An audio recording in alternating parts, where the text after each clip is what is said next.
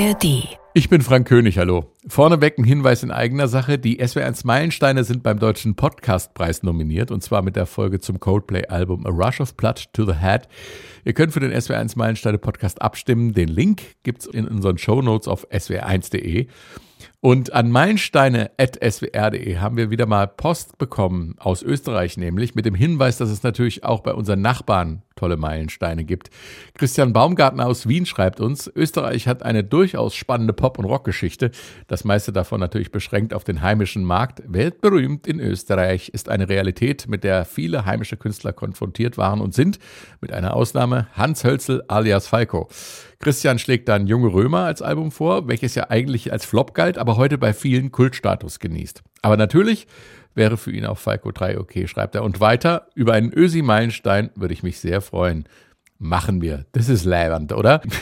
okay, der Wiener Weg geht mir als gebürtiger Oberhesse natürlich ab, aber mit Wien verbindet mich eine große Leidenschaft, die zum besten Fernsehkrimi aller Zeiten, nämlich meine Magisterarbeit habe ich über Kottern ermittelt geschrieben. Auch Falco hat in dieser Kultkrimiserie einen Gastauftritt gehabt. Da verbindet sich das wieder. Heute gibt es also mal wieder einen Klassiker aus dem SW1 Meilenstein Archiv. Folge 93 war nämlich im April 2020 Falco 3. Auch so eine Folge, die nach zwölf Monaten aus dem Netz musste. Das hat sich zum Glück geändert. Überhaupt hat sich ja vieles verändert seit dem April 2020, aber das ist zum Glück nicht unser Thema. Falco 3 kam am 3. September 1985 raus, in dem Jahr, in dem Michael Gorbatschow zum sowjetischen Staatschef aufsteigt und mit ihm steigen die Hoffnungen auf Entspannung im Kalten Krieg. Der Amiga-Computer wird vorgestellt und für Personal Computer PCs gibt es jetzt endlich die schon lange angekündigte erste Windows-Version. Der 17-jährige Boris Becker aus Leimen gewinnt zum ersten Mal das Tennisturnier von Wimbledon. Live Aid ist das Musikereignis des Jahres. Das von Bob Geldof organisierte Benefizkonzert für die Afrika-Hilfe findet in London und Philadelphia statt.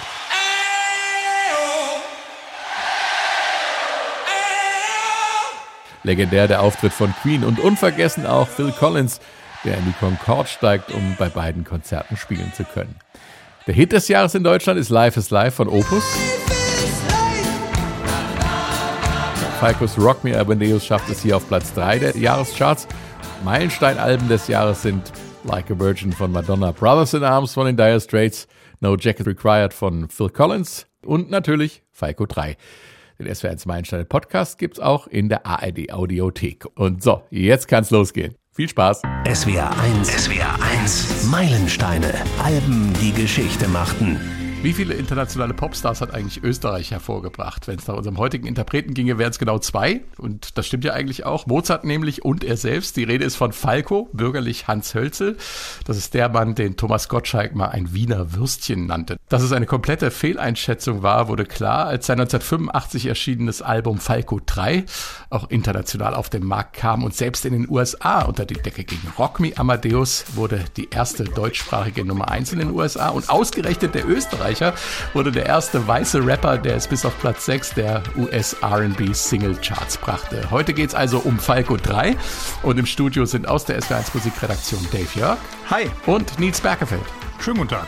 Ich bin Frank König und hier kommt auch schon der Opener von Falco 3, Rock Me Amadeus. Er war ein Punker und er lebte in der großen Stadt. Es war in Wien, war Vienna, wo er alles tat. Er hatte Schulden, der Natur, doch ihn liebten alle Frauen. Und jede rief, na kann man Rock me Amadeus. Er war Superstar, er war populär, er war so exaltiert, because er hatte Flair. Er war ein Virtuose, war ein Rockidol. Und alles rief, na kann man Rock me Amadeus. Du mit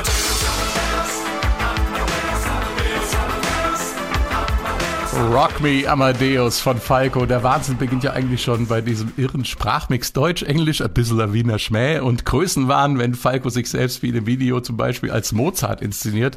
Aber ganz so weit hergeholt ist es ja nicht, denn Falco war ja auch ein musikalisches Wunderkind, gell? Ja, ja gut, er hat mit vier Jahren sein erstes Klavier geschenkt bekommen und äh, ein Jahr später einen Plattenspieler. Und diese Kombi war es dann wahrscheinlich auch, die ihn da so ein bisschen auch in die Musik reingezogen hat. Er hat dann auch mit fünf vorgespielt beim Musikkonservatorium Musikkonservatorium, äh, der Musikakademie in Wien. Und äh, da hat die Mutter hinterher ganz stolz später in einem Interview erzählt, der äh, Professor hat gesagt, der hat das absolute Gehör. Also er war ein unfassbares Talent und äh, die Parallele zum Mozart, bisschen wahnsinnig, aber ein großes musikalisches Talent und im Grunde genommen singt Falco und Rock Me Amadeus auch ein bisschen über sich selbst und das ist ja genau der Clou an dem Song.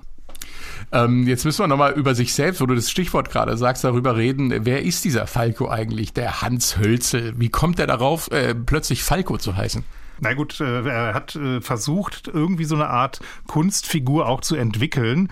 Und äh, es gab einen Skispringer. Den hat er zufällig irgendwie in, ich glaube, es war eine Hotelbar, wo Fernsehen lief. Da hat er den Skispringer Falco Weißpflug. Das Falco ist Weißpflug. Weißpflug, ja. Genau. Ist DDR, ist ein DDR-Sportler gewesen und das war das Neujahrsspringen. Genau, und da hat er sich gedacht, Falco ist doch ein cooler Name, den nehme ich jetzt auch. Und äh, dann ich glaube, der schrieb sich mit K, ne? Der DDR Falco. Genau, Falco mit K und äh, der wurde auch der Falke genannt, weil er eben so toll fliegen kann als Skispringer und das fand Falco einen coolen Namen und er hatte damals in Bands gespielt und kam dann irgendwann zu seinen Musikerkollegen rein und hat gemeint, ab heute bin ich der Falco.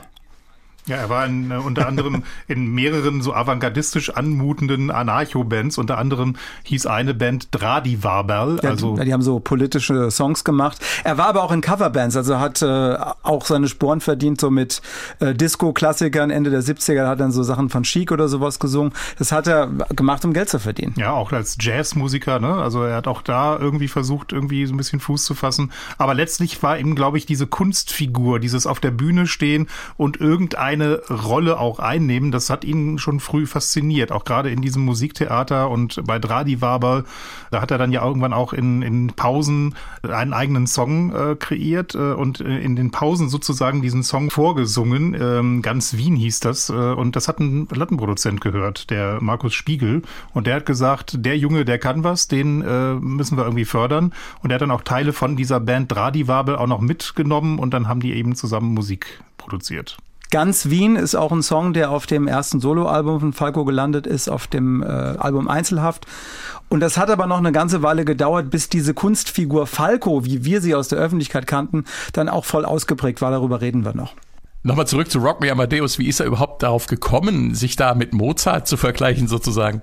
Es sind erstmal seine Produzenten, die drauf gekommen sind. Rob und Ferdy Bolland, die Holländer, die mit ihm Falco 3 produziert haben, die haben den Film Amadeus von Milos Forman 1984 gesehen im Kino und hatten die Idee, Mensch, der, der war ja für seine Zeit schon ein, ein Querdenker, irgendwie punkiger Mensch, würde man das im modernen Deutsch sagen. Und dann haben sie einen Rocksong über Mozart geschrieben und im Prinzip fast fertig und äh, das wurde dann später Falco präsentiert, als die Zusammenarbeit durch den äh, Manager dann hergestellt war. Und äh, Falco hat dann seinen Stil noch draufgegeben. Er hat den Song dann überarbeitet mit diesen verschiedenen Sprachen, mit diesem Wienerisch dazwischen. Das war eine Kollaboration zwischen den Produzenten und Falco. Und äh, im Grunde und genommen muss man ja tatsächlich sagen, wenn man sich diese Textzeile heute jetzt anhört, er hat da eigentlich auch über sich gesungen. Er war ja, ein Superstar, ja. er war populär, er war so exaltiert, because er hatte Flair. Ja, das ist im Grunde genommen alles Falco. Natürlich ist es Falco und auch die, das Verhältnis zu den Frauen und ähm, mit dem Geld äh, ja. spendabel umzugehen, all das steckt da drin. Und das, das äh, wie ich vorhin schon gesagt habe, ist ja das Coole an dem Song, dass es so doppelbödig ist. Das Interessante ist ja auch, er hatte ja schon einen Hit, also er konnte von sich sagen, dass er ein Superstar war. Der Kommissar ist ja auch in den USA schon unter die Decke gegangen und äh, ich glaube, die Textidee zu diesem Song hatte er äh, bei einem Gastauftritt in der Kultkrimiserie Kottern ermittelt. Ne?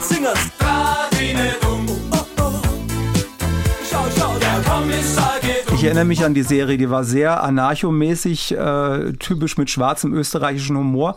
Und das ist ein Song, äh, der in dem Umfeld zum ersten Mal aufgetaucht ist, dann 1982 nicht nur bei uns, sondern auch in Amerika ein sehr respektabler Hit war. Das war schon sehr überraschend. Und da äh, ist er zum ersten Mal über den Teich Falco und hat Erfahrungen mit der amerikanischen Pop- und äh, Musikkultur gemacht. Allerdings gab es danach dann erstmal so eine kleine Delle, weil das zweite Album war zwar musikalisch nicht schlecht, aber das floppte mehr oder weniger. Also da war jetzt kein großer Hit drauf. Zumindest keiner, der sich irgendwie festgesetzt hätte. Und äh, damit war eigentlich die Karriere von Falco fast schon am Ende. Zumindest die, die international, ja. ja. In, in Deutschland und in Österreich war das immer noch okay, aber halt nicht so erfolgreich wie das Debütalbum. Und da war es ein kluger Schachzug, sich mit Bolland und Bolland zusammenzutun, muss man an der Stelle einfach sagen. Und das ist nicht seine Idee gewesen, das war sein Manager, der Herr Borg, der hat gesagt, äh, Falco hasst seinen äh, Produzent, den Ponger, den Robert Ponger, mit dem er zwei Alben gemacht hat und das funktionierte überhaupt gar nicht mehr mit den beiden. Und äh, er kannte aber über die Plattenfirma die Bolland-Brüder, die in den Niederlanden schon in den 70ern erfolgreich... Bolland aus Holland. Ja? Bolland aus Holland. Äh, die, die beiden waren respektable äh, Popstars äh, und Folkstars in, den, in ihrer Heimat.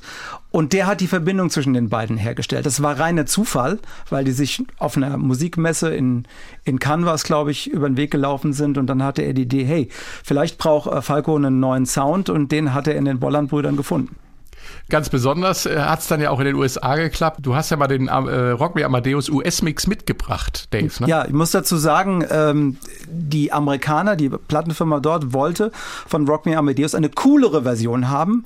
Und dann haben sie gesagt, macht mal was, was für unseren Markt besser passt. Und so hat das dann geklungen.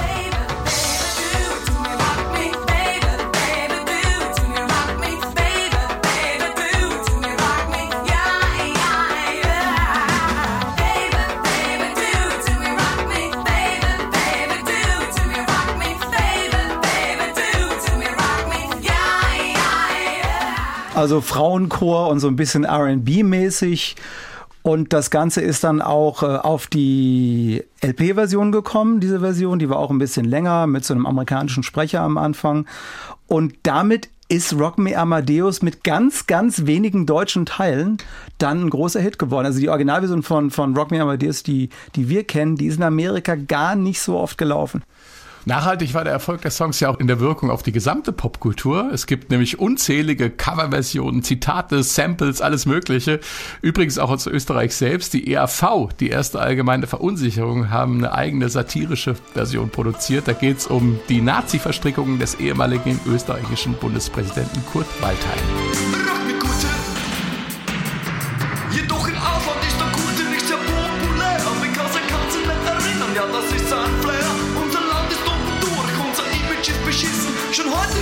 Viele, man muss wissen, man muss wissen, wann man gehen muss, wann man gehen muss. Wann man gehen muss, wann man gehen muss. Wann man gehen muss, wann man gehen muss. Man muss wissen, wann man. Die EAV, man muss wissen, wann man gehen muss. Eine etwas andere Version von Rock Me Amadeus. Der große Erfolg eines Hits bemisst sich ja auch daran, wie oft er eben gecovert und zitiert oder persifliert wurde. Ein Kriterium, mit dem Rock Me Amadeus auf jeden Fall punkten kann, ne Nils? Ja, ja, also es gab unheimlich viele Coverversionen. Die Toten Hosen haben das gecovert. Es gibt einen Song von der Bloodhound Gang, da taucht auch mehrfach die Textzeile Rock Me Amadeus auf. We gonna drop this next bomb for a money making player that ain't with us no more. Yeah, Notorious B.I.G. Hell no! We gonna do this for a gangbanging thug that never seen it coming. Yeah, Tupac Shakur. Nah, bitch! I'm talking about motherfucking Falco and shit. What? Falco? Dann gab's äh, ein Jahr später äh, Bruce und Bongo, die hatten Nummer 1 in 1986 mit Geil. Und da ist auch diese, diese Hook-Zeile, zwar mit anderem Text, aber auch äh, im Grunde genommen gecovert worden oder gesampelt worden. Ge- ge- Geil, ne? Sie haben es selber, Ja, genau. selber gesampelt. Everybody's geil, ge- ge- ge- ge- geil. Everybody's geil, ge- ge- ge- ge- geil. Everybody's geil, ge- ge- ge- ge- geil. Sogar bei den Simpsons äh, gab's äh, eine Coverversion von Rock Me Amadeus zu sehen. äh, das war so, ein, so eine Musical-Aufführung, da lief äh, dieser Song. Und natürlich auch viele andere Bands, äh, die man nicht so kennt, haben das gecovert in ganz äh, teilweise auch echt furchtbaren Versionen, muss man auch an der Stelle sagen. Und es gibt eine Band, die kennt man heute noch, die haben den Song auch gecovert. Die Fanta 4. Es war um 1860 und es war in Wien. Die Zeit war schrecklich, keiner hatte etwas anzuziehen. Doch woher dieser Stoff kam, war noch nicht bekannt. Es war ein Stoff für Frauen, Frauen liebten ihn im Schrank. Er hatte super Stil, er war so populär, war nie zu exaltiert. Genau das war sein Flair. Man trug entweder Hose oder Rock, egal. Und alles rief nur Komm on Nicky, Nicky, Nicky. Die Jahre zogen vorüber, doch man zieht ihn noch über. Ob als Rock oder Sweater, kurzes Top oder Mieder. Ob als Hut oder Trainer, ist er nur noch bequemer. Immer gerne die weg von Fanta 4. Auch ein großes Rock Me Amadeus Zitat, wunderbar persifliert. Mickey war nie weg und wird auch niemals wieder gehen. Ganz genau wie Michi Beck auf Wiedersehen. Und eigentlich das beste Beispiel dafür, was Falco für den deutschsprachigen Rap eigentlich gemacht hat. Ja klar, sie holen es sozusagen in die Gegenwart herein, dass die 80er und die Pionierarbeit, die Falco damals geleistet hat. Der Erfolg in Amerika, der war irgendwie in der Produktion schon eingepreist. Ähm, hat man so jedenfalls das Gefühl. Und Falco war ja auch, sagen wir mal, selbstbewusst genug, um es vorsichtig auszudrücken, ähm, das so zu machen. Denn der zweite Song auf dem Album heißt was wir mal echt vermissen kann. Like to have that wonderful Wiener Schnitzel. Ich gebe am 10. polnische in Wachauer. Yeah, that's really great, was ihr Das macht 100, na na, Schilling, nicht Dollar. Übertreiben wollen wir's nicht.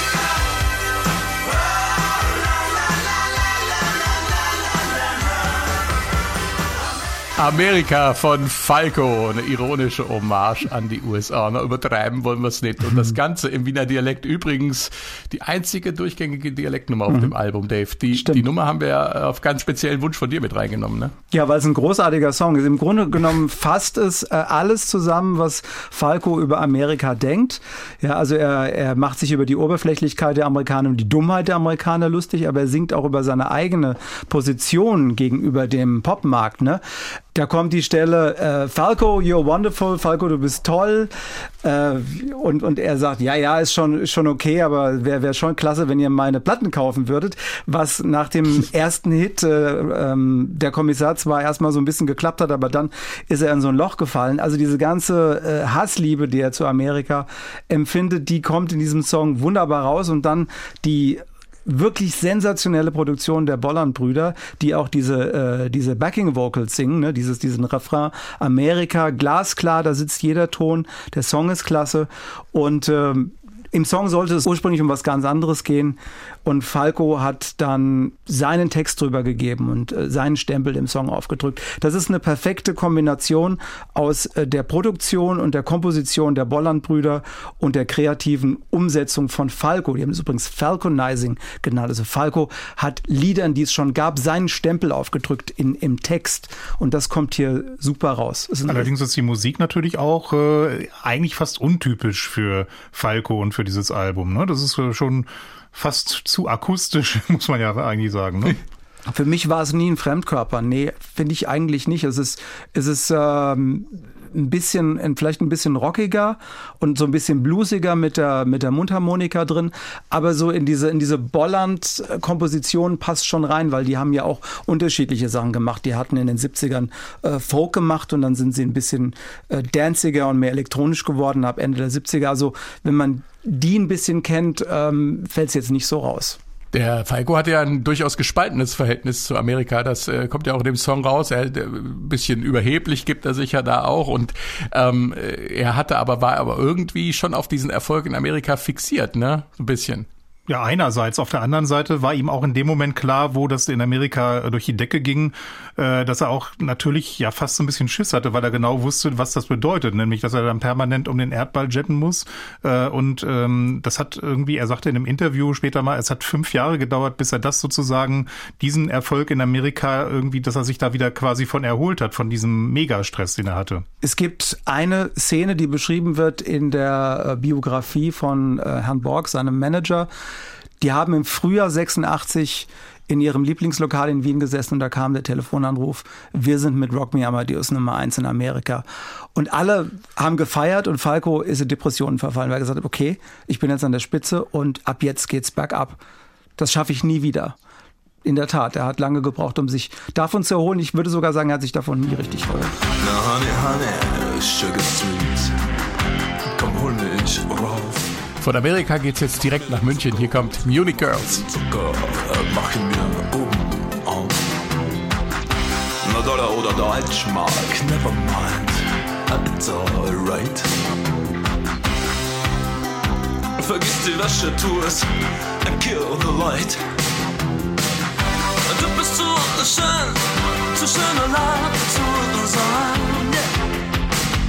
There's no way back. Unique Girls von Falco 3. Nils, das war dein spezieller Wunsch. Sag uns, warum du den Song so liebst. Das ist mein persönlicher Lieblingstitel auf dem Album. Äh, Und zwar in erster Linie, weil das so sensationell gut produziert ist, diese Nummer. Das ist für mich so der 80er Pop in Reinkultur, aber trotzdem irgendwo noch so zeitlos, dass diese Nummer auch heute noch funktioniert. Also es ist einfach wahnsinnig geil produziert. Und ist gut gealtert. Ist gut gealtert, ja. Es ist äh, im Übrigen auch eine Coverversion von den Cars. Die hatten das ein Jahr vorher rausgebracht. Aber äh, da ich damals kein so ein großer, absoluter Fan von den Cars war, habe ich das erst Jahre später mitgekriegt, dass es eine Coverversion war. Ähm, inhaltlich ist das auch so der absolute 80er-Zeitgeist, äh, so in so einer speziellen Szene, speziell in München und in Wien, die Schickeria. Ja, der Song beschreibt so ein bisschen die Mentalität. Ja, wir lassen es krachen, wir leben im Luxus. Du nimmst dir eine Edelprostituierte, du redest dir ein, dass du die ja gut bezahlst und dass sie dich mag und äh, dass sie ja auch wirklich nur ein bisschen Liebe will und ähm, dann schnupfst du Kokain. Das hilft dir dann wahrscheinlich auch, dass du das alles so völlig in Ordnung findest. Ich bin mir ehrlich gesagt nicht sicher, weil Falco im Grunde ja genauso gelebt hat über viele Jahre, ob der Song damals ironisch oder äh, äh, zynisch oder sozialkritisch gemeint war oder ob das einfach nur aus Sicht von Falco eine wertfreie Beschreibung so einer Szene war. Er kannte die Welt der Prostituierten aus seiner ähm, heranwachsenden Zeit in Wien schon ganz gut. Also so ein bisschen autobiografisch ist das, glaube ich, auch. Aber man muss jetzt klar sagen, ich finde Falcos Version übrigens besser als das Original von den Cars. ich habe gebe mir das ja danach ein gebe paar ich Mal dem noch Kollegen, angehört. gebe ich dem Kollegen, Kollegen Berkefeld absolut Wir haben recht. das Original hier. Äh, Sie können sich ein eigenes Urteil bilden. Hier ist Looking for Love von den Cars.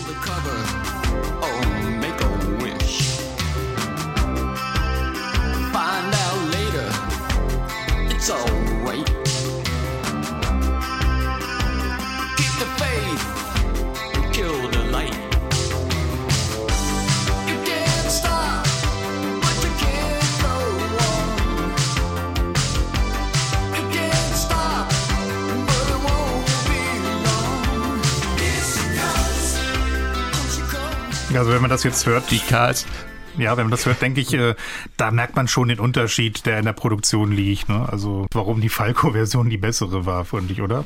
Richtig, ja. Und äh, Dave, du hast ja vorhin irgendwie so das Wort Falconizing äh, oder Falconizing benutzt. Ja, äh, Falco hat seine Sicht auf die Welt in diese Songs, die es als Vorlage schon gab. In dem Fall ist es ja eine Coverversion und nicht mal eine Eigenproduktion von den Bolland-Brüdern. Er hat das genommen, was da war und hat es durch seinen kulturellen Filter nochmal durch, durchgegeben. Und das hat zwischen den Bollands und Falco äh, ein paar Mal fantastisch geklappt. Und sie haben diesen Ge Begriff geprägt, Falconizing, also das Falconisieren eines Songs. Falco und ich haben ja übrigens was gemeinsam. Also sowohl Falco Oh. als auch ich fanden diesen Song super. Er wollte den nämlich als erste Single auch rausbringen.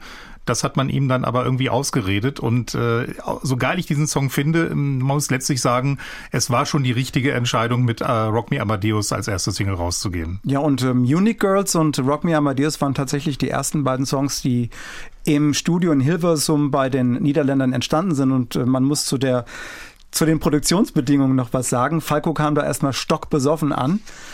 Und das war nicht das einzige Mal. Und äh, das Verhältnis zwischen dem Produzenten und ihm war zwischendurch mal sehr gespannt. Da sind Stühle geflogen, da hat er keinen Bock gehabt und ist gar nicht gekommen. Oder er hat die ganze Zeit Video geguckt. Also es muss ziemlich schwierig gewesen sein, aber das Ergebnis spricht für sich. Die zweite Single aus Falco 3 ist Vienna Calling.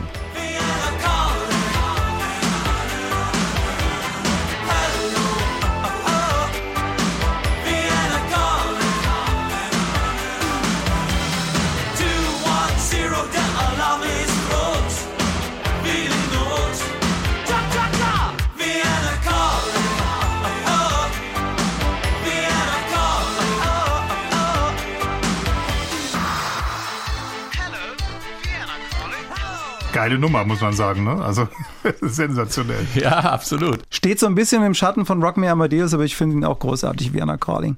War die zweite Single und wieder ein internationaler Hit. Und, das gab es auch nicht oft gleichzeitig, Platz Nummer 1 der ZDF-Hitparade. Ja, und komischerweise nicht äh, mit Amadeus. Da war er nicht auf Platz eins. Das hat er nicht geschafft bei der ZDF-Hitparade.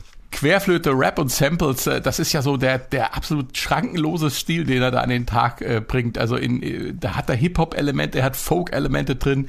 Der ist ja schon, wir müssen es an dieser Stelle nochmal sagen, in gewissem Sinne wahnsinnig, oder? Ja, ich glaube, Querflöten-Solo gab es bis dahin nur bei Jethro Tull. Ne? Aber es ist schon ungewöhnlich für einen Popsong.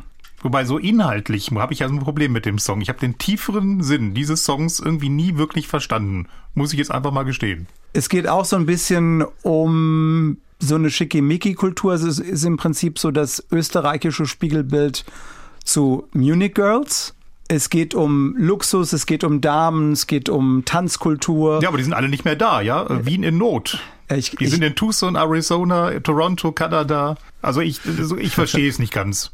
Der Song ist geil, musikalisch, aber inhaltlich verstehe ich ihn nicht. Das macht gar nichts, denn jetzt wird's skandalös. Hier kommt Genie. Zu viel Rot auf deinen Lippen und du hast gesagt, mach mich nicht an.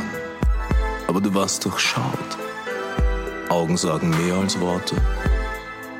Du brauchst mich doch, hm? Alle wissen, dass wir zusammen sind ab heute. Jetzt höre ich sie. Sie kommen. Sie kommen dich zu holen. Sie werden dich nicht finden. Niemand wird dich finden. Du bist bei mir.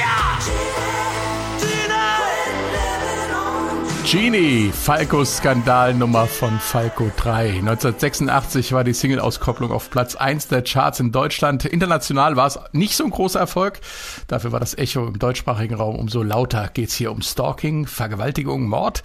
Und wenn ja, wo liegt eigentlich das Problem? Es gibt Krimis im Fernsehen und nur schlichte Hirne würden den Schauspieler für den Mörder oder Vergewaltiger halten. Und in der Musik gibt's seit Jahrhunderten die Moritat, die Schauerballade.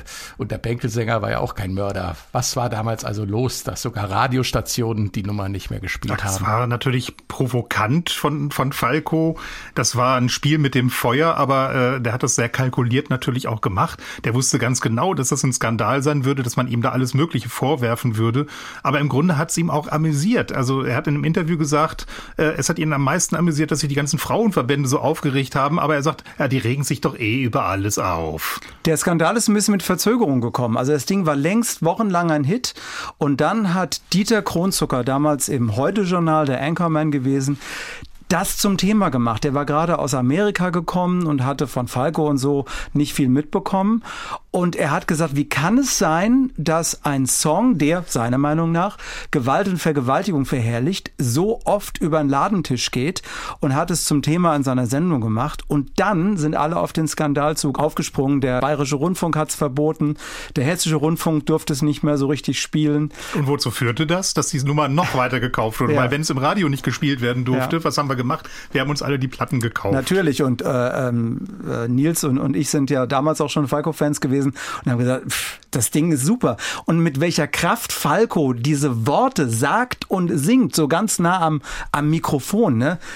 Niemand wird dich finden, denn du bist bei mir. Das hatte eine unwahrscheinliche Kraft damals. Ja, der, der, der wirkte ja quasi irre, ne? Also, äh, aber das ist einfach eine schauspielerische Ja, Leistung natürlich. auch. Die muss man auch mal äh, wirklich würdigen an der Stelle. Das kann nicht jeder. Und das Video hat es ja noch weitergetrieben. In dem Video äh, von, von Doro, von den beiden österreichischen Regisseuren, die alle Falco-Videos gemacht haben, ist ja diese Geschichte vom dritten Mann drin, von M, äh, eine Stadt sucht einen Mörder, von Fritz Lang, Zitate von Psycho. Also im Grunde genommen ein, ein, ein Mix aus Film, Zitaten und, und äh, ja, so einer so einer gruseligen Thriller-Kultur und uns war damals klar, selbstverständlich ist das eine Rolle und da wird nichts verherrlicht. Und das ging ja sogar so weit, dass wir das in der Schule ja auch noch äh, im Deutschunterricht oder im Gemeinschaftsunterricht war es, glaube ich, sogar äh, besprochen haben, ob man sowas darf, ob Kunst sowas darf, ob Kultur sowas darf.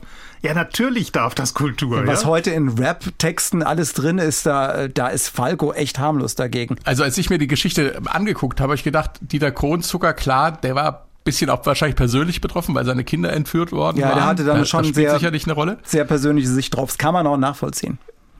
Ähm, und äh, dass das so ähm, realistisch rüberkam, lag, glaube ich, auch an dem Auftritt vom Tagesschausprecher Wilhelm Wieben, ähm, der da äh, in dem Teil, der sich Newsflash nennt, im Song äh, reinkommt. Und das klingt schon sehr offiziell. Wir hören's mal. In den letzten Monaten ist die Zahl der vermissten Personen dramatisch angestiegen. Die jüngste Veröffentlichung der lokalen Polizeibehörde berichtet von einem weiteren tragischen Fall. Es handelt sich um ein 19-jähriges Mädchen, das zuletzt vor 14 Tagen gesehen wurde. Die Polizei schließt die Möglichkeit nicht aus, dass es sich hier um ein Verbrechen handelt.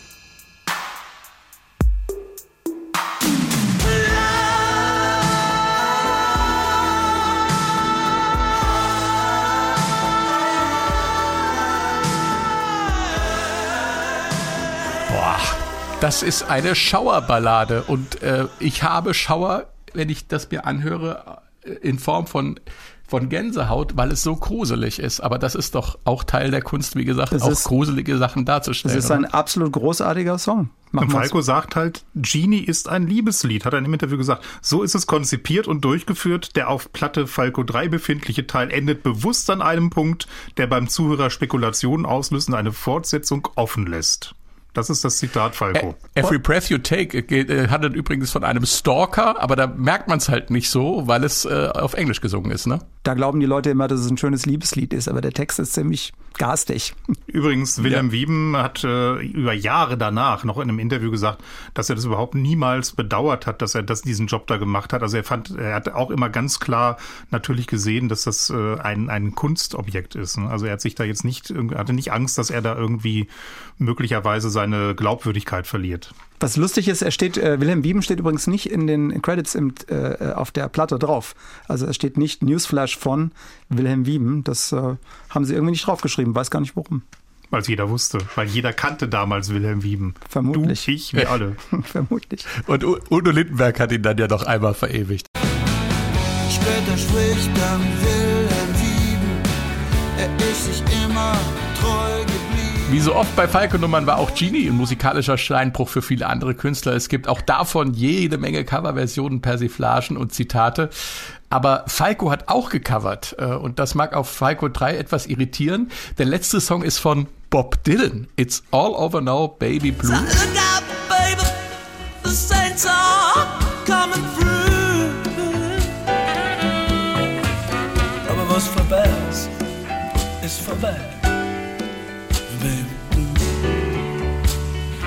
Die Nummer hat vor allem von sich reden gemacht, weil in der CD-Ausgabe ein Fehler ist. Dave, was ist da passiert? Ich wusste das jahrelang überhaupt gar nicht, weil ich habe äh, hier, äh, hier im Studio habe ich die Originalausgabe der CD von 1985, die ich gekauft habe. Das ist meine erste CD, die ich jemals äh, im, in einem Laden erstanden habe. Da ist dieser Fehler nicht drauf. Es ist nämlich so, dass da wohl irgendwie eine Schleife beim Mastering reingekommen ist und sich ein bestimmter Teil des Songs ein paar Mal wiederholt hat, sodass die Laufzeit länger war, aber eben in so einer äh, ungewünschten Wiederholung. Und das war jahrelang äh, dann in Nachpressungen auf der verfügbaren CD drauf, bis man dann eine Korrektur irgendwann rausgebracht hat. Ich hatte die LP, von daher kann ich da nicht mitreden. Ja. Also alle, die die CD haben, könnt jetzt mal nachhören, ob Ja. dieser Fehler Also äh, wenn- am letzten Song drauf ist. Also wenn sie, Ähm, wenn sie länger der- als fünf Minuten ist, dann stimmt was nicht. 4,40 muss die Originallänge sein. Okay. Der Song hat ja für äh, Falco-Fans eine besondere Bedeutung. Ist auf seiner Beerdigung gespielt worden. 1998. Mhm. Das war ja auch äh, eine tragische Geschichte. Er ist ja äh, bei einem Verkehrsunfall ums Leben gekommen, äh, war aber nicht mehr wirklich richtig bei sich da, ne? Man munkelt, er sei bei einem Verkehrsunfall ums Leben gekommen. Man weiß es nicht. Naja, Fakt, Ja, ist, nein, ja, Fakt ja. ist, dass er mit, äh, mit einem LKW auf der Dominikanischen Republik ähm, mit seinem Auto zusammengestoßen ist. Es Aber wird, es rankten sich ja dann sofort irgendwelche Legenden Ja. darum, dass er einfach nicht mehr wollte, nicht mehr konnte, keinen Ja. Bock mehr hatte. Aber soll auch äh, Drogen und Alkohol im Blut gehabt haben, aber die, die Umstände sind nie geklärt, ob er Selbstmord begangen hat oder ob es wirklich ein Unfall war und er es nicht so richtig mitgekriegt hat. Aber äh, das passt natürlich zu Falco. Ne? Auch äh, Songzeilen, die im Nachhinein ähm, muss ich denn sterben, um zu leben, die wurden dann irgendwie umgedeutet von seinem letzten Album. Also man wird es nie ganz erfahren. Das war unser SOS Meilensteine Podcast zu Falco 3. Ich bedanke mich bei Nils Berkefeld gern geschehen. und Dave Jörg. Sehr gern. Baba. Ihnen vielen Dank fürs Zuhören. Ich bin Frank König und ciao.